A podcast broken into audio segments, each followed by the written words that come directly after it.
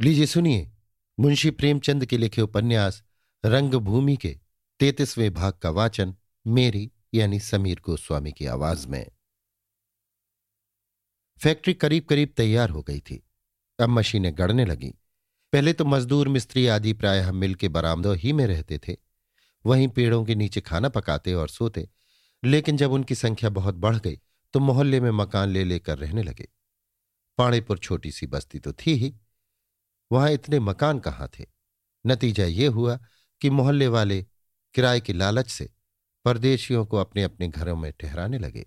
कोई पर्दे की दीवार खिंचवा लेता था, कोई खुद झोपड़ा बनाकर उसमें रहने लगता और मकान भड़ेतों को दे देता।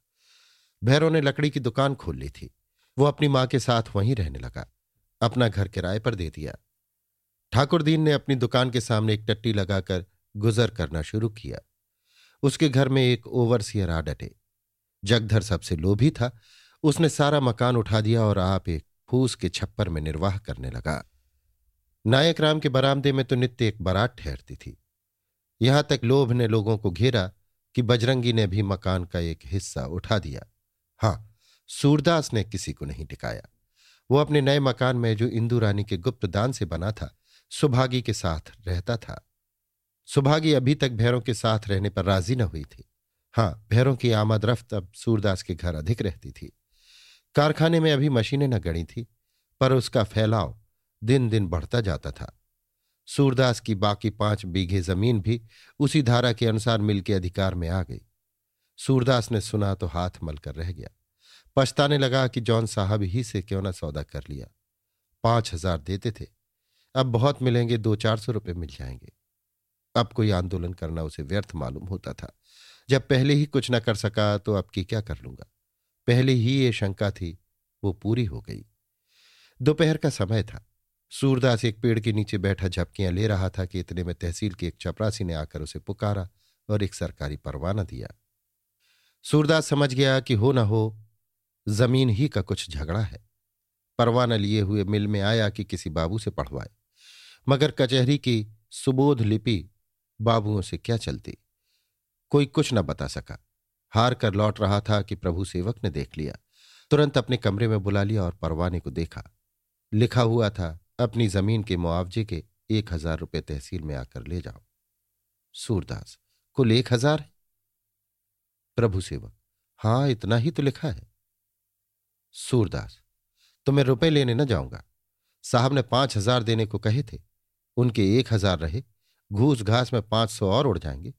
सरकार का खजाना खाली है, भर जाएगा। प्रभु सेवक, रुपए न लोगे तो जब्त हो जाएँगे। यहाँ तो सरकार इसी ताक में रहती है कि किसी तरह प्रजा का धन उड़ा लें। कुछ टैक्स के बहाने से, कुछ रोज़गार के बहाने से, कुछ किसी बहाने से हजम कर लेती है। सूरदास, गरीबों की चीज़ लेती है तो बाज़ार भाव से दाम देना चाहिए। एक तो ज़बरदस्ती ज़मीन ले ली, उस पर मनमाना दाम दे दिया। ये तो कोई न्याय नहीं है। प्रभु सेवक, सरकार यहाँ न्याय करने नहीं आई है भाई, राज्य करने आई है। न्याय करने से उसे कुछ नहीं मिलता है। कोई समय वो था जब न्याय को राज्य की बुनियाद समझा जाता था। अब वो जमाना नहीं है। अब व्यापार का राज्य है और जो इस राज्य को स्वीकार न करे, उसके लिए तारों का निशाना मारने वाली तोपे हैं। तुम क्या कर सकते हो? दीवानी में मुकदमा दायर करोगे। वहाँ भी सरकार ही के नौकर चाकर न्याय पद पर बैठे हुए हैं। सूरदास, मैं कुछ न लूँगा। जब राजा ही अधर्म करने लगा तो प्रजा कहाँ तक जान बचाती फिरेगी? प्रभु सेवक, इससे फ़ायदा क्या? एक हज़ार मिलते हैं, ले लो। भागते भूत की लंगूटी ही भली। सहसा इंद्रदत्त आ पहुँचे और बोले, प्रभु, आज डेरा कूच है। राजपुताना जा रहा हूँ। प्रभु सेवक, व्यर्थ जाते हो। एक तो ऐसी सख्त गर्मी, दूसरे वहाँ की दशा बड़ी भयानक हो रही है। नाहक कहीं फंस फंसा जाओगे। इंद्रदत्त, बस एक बार विनय सिंह से मिलना चाहता हूँ। मैं देखना चाहता हूँ कि उनके स्वभाव, चरित्र, आचार, विचार में इतना परिवर्तन नहीं, रूपांतर कैसे हो गया। प्रभु सेवक, ज़रूर कोई ना कोई रहस्य है। प्रलोभन में पड़ने वाला आदमी तो नहीं है। मैं तो उनका परम भक्त हूँ। अगर वो विचलित हुए तो मैं समझ जाऊँगा कि धर्मनिष्ठा का संसार से लोप हो गया। इंद्रदत्त, ये ना कहो प्रभु, मानव चरित्र बहुत ही दुर्बोध वस्तु है। मुझे तो विनय की काया पलट पर इतना क्रोध आता है कि पाऊँ तो गोली मार दूँ। हाँ संतोष इतना ही है कि उनके निकल जाने का इस संस्था पर कोई असर नहीं पड़ सकता। तुम्हें तो मालूम है, हम लोगों ने बंगाल में प्राणियों के उद्धार के लिए कितना भगीरथ प्रयत्न किया। कई कई दिन तक तो हम लोगों को दाना तक न मयसर होता था। सूरदास, भैया कौन लोग इस भांति गरीबों का पालन करते हैं? इंद्रदत्त, अरे सूरदास, तुम यहाँ कोने में खड़े हो? मैंने तो तुम्हें देखा ही नहीं। कहो, सब कुशल है ना? सूरदास, सब भगवान की दया है। तुम अभी किन लोगों की बात कह रहे थे? इंद्रदत्त, अपने ही साथियों की। कुंवर भरत सिंह ने कुछ जवान आदमियों को संगठित करके एक संगत बना दी है। उसके खर्च के लिए थोड़ी सी ज़मीन भी दान कर दी है। आजकल हम लोग कोई सौ आदमी हैं। देश की यथाशक्ति सेवा करना ही हमारा परम धर्म और व्रत है। इस व्रत में हम में से कुछ लोग तो राजपूताना गए हुए हैं और कुछ लोग पंजाब गए हुए हैं, जहाँ सरकारी फौज ने प्रजा पर गोलियाँ चला दी हैं।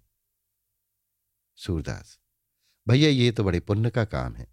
ऐसे महात्मा लोगों के तो दर्शन करने चाहिए। तो भैया तुम लोग चंदे भी उगाहते होगे?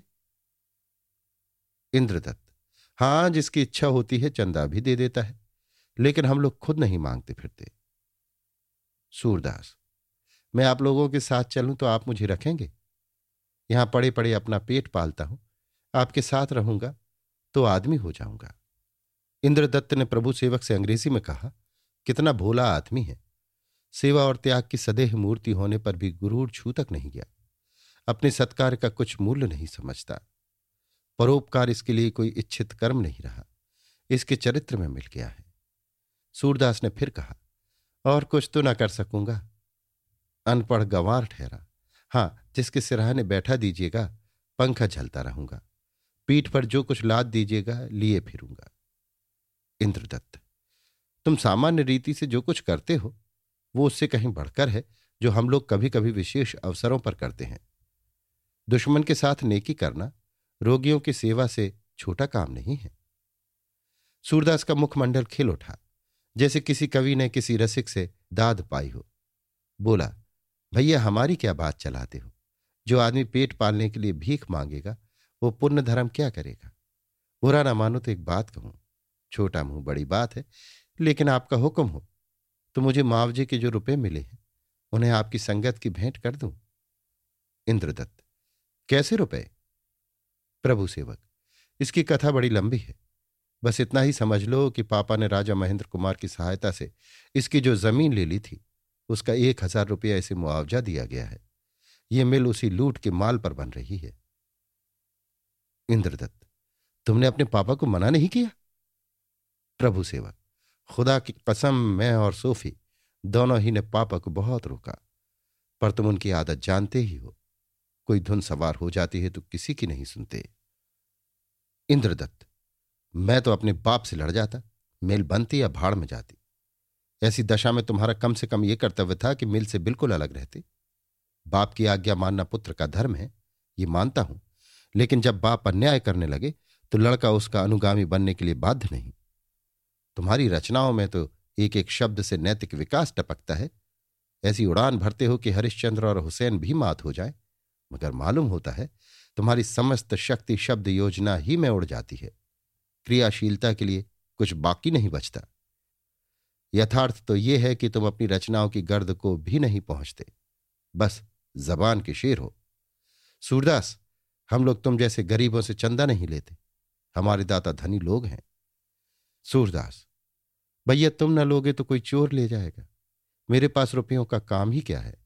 तुम्हारी दया से पेट भर अन्न मिल ही जाता है। रहने को झोपड़ी बन ही गई है और क्या चाहिए? किसी अच्छे काम में लग जाना, इससे कहीं अच्छा है कि चोर उठा ले जाए। मेरे ऊपर इतनी दया करो। इंद्रदत्त, अगर देना ही चाहते हो तो कोई कुआँ खुदवा दो। बहुत दिनों तक तुम्हारा नाम रहेगा। सूरदास, भैया मुझे नाम की भूख नहीं है। बहाने मत करो। ये रुपए लेकर अपनी संगत में दे दो। मेरे सिर से बोझ टल जाएगा। प्रभु सेवक अंग्रेज़ी में। मित्र, इसके रुपए ले लो, नहीं तो इसे चैन ना आएगा। इस दयाशीलता को देवोपम कहना उसका अपमान करना है। मेरी तो कल्पना भी वहाँ तक नहीं पहुँचती। ऐसे ऐसे मनुष्य भी संसार में पड़े हुए हैं। एक हम हैं कि अपने भरे हुए थाल में से एक टुकड़ा उठाकर फेंक देते हैं तो दूसरे दिन पत्रों में अपना नाम देखने को दौड़ते हैं। संपादक अगर उस समाचार को मोटे अक्षरों में प्रकाशित ना करे तो उसे गोली मार दें। पवित्र आत्मा है। इंद्रदत्त सूरदास, अगर तुम्हारी यही इच्छा है तो मैं रुपए ले लूँगा। लेकिन इस शर्त पर कि तुम्हें जब कोई ज़रूरत हो, हमें तुरंत सूचना देना। मुझे तो ऐसा जान पड़ता है कि शीघ्र ही तुम्हारी कुटी भक्तों का तीर्थ बन जाएगी और लोग तुम्हारे दर्शनों को आया करेंगे। सूरदास तो मैं आज रुपए लाऊँगा। इंद्रदत्त, अकेले न जाना, नहीं तो कचहरी के कुत्ते तुम्हें बहुत दिक करेंगे। मैं तुम्हारे साथ चलूँगा।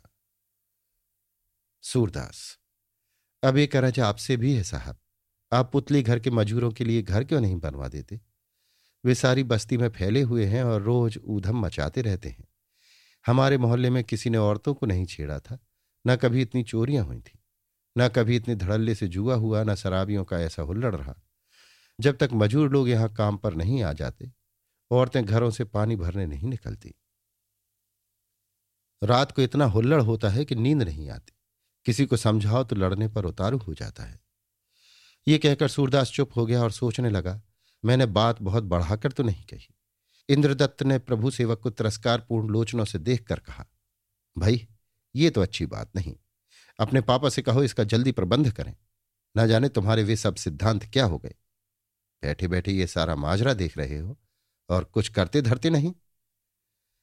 प्रभु सेवक, मुझे तो सिरे से इस काम से घृणा है। मैं ना इसे पसंद करता हूँ, ना इसके योग्य हूँ। मेरे जीवन का सुख स्वर्ग तो यही है कि किसी पहाड़ी के दामन में एक जलधारा के तट पर छोटी सी झोपड़ी बनाकर पड़ा रहूँ। न लोक की चिंता हो, न परलोक की। न अपने नाम का कोई रोने वाला हो, न हंसने वाला। यही मेरे जीवन का उच्चतम आदर्श है। पर उस आदर्श को प्राप्त करने के लिए जिस संयम और उद्योग की ज़रूरत है, उससे वंचित हूँ। खैर, सच्ची बात तो यह है कि इस तरफ़ मेरा ध्यान ही नहीं हुआ। मेरा तो यहाँ आना ना आना दोनों बराबर है। केवल पापा के लिहाज से चला आता हूँ। अधिकांश समय यही सोचने में काटता हूँ कि क्यों कर इस कैद से रिहाई पाऊँ। आज ही पापा से कहूँगा। इंद्रदत्त, हाँ, आज ही कहना। तुम्हें संकोच हो तो मैं कह दूँ। प्रभु सेवक, नहीं जी, इसमें क्या संकोच है? इससे तो मेरा रंग और जम जाएगा। पापा को ख्याल होगा। अब इसका मन लगने लगा। कुछ इसने कहा तो उन्हें तो मुझसे यही रोना है कि मैं किसी बात में बोलता ही नहीं। इंद्रदत्त यहाँ से चले तो सूरदास बहुत दूर तक उनके साथ सेवा समिति की बातें पूछता हुआ चला आया। जब इंद्रदत्त ने बहुत आग्रह किया तो लौटा। इंद्रदत्त वहीं सड़क पर खड़ा, उस दुर्बल, दीन प्राणी को हवा के झोंके से लड़खड़ाते, वृक्षों की छाह में विलीन होते देखता रहा। शायद ये निश्चय करना चाहता था कि वो कोई देवता है या मनुष्य। अभी आप सुन रहे थे मुंशी प्रेमचंद के लिखे उपन्यास रंगभूमि के तैतीसवें भाग का वाचन, मेरी यानी समीर गोस्वामी की आवाज़ में।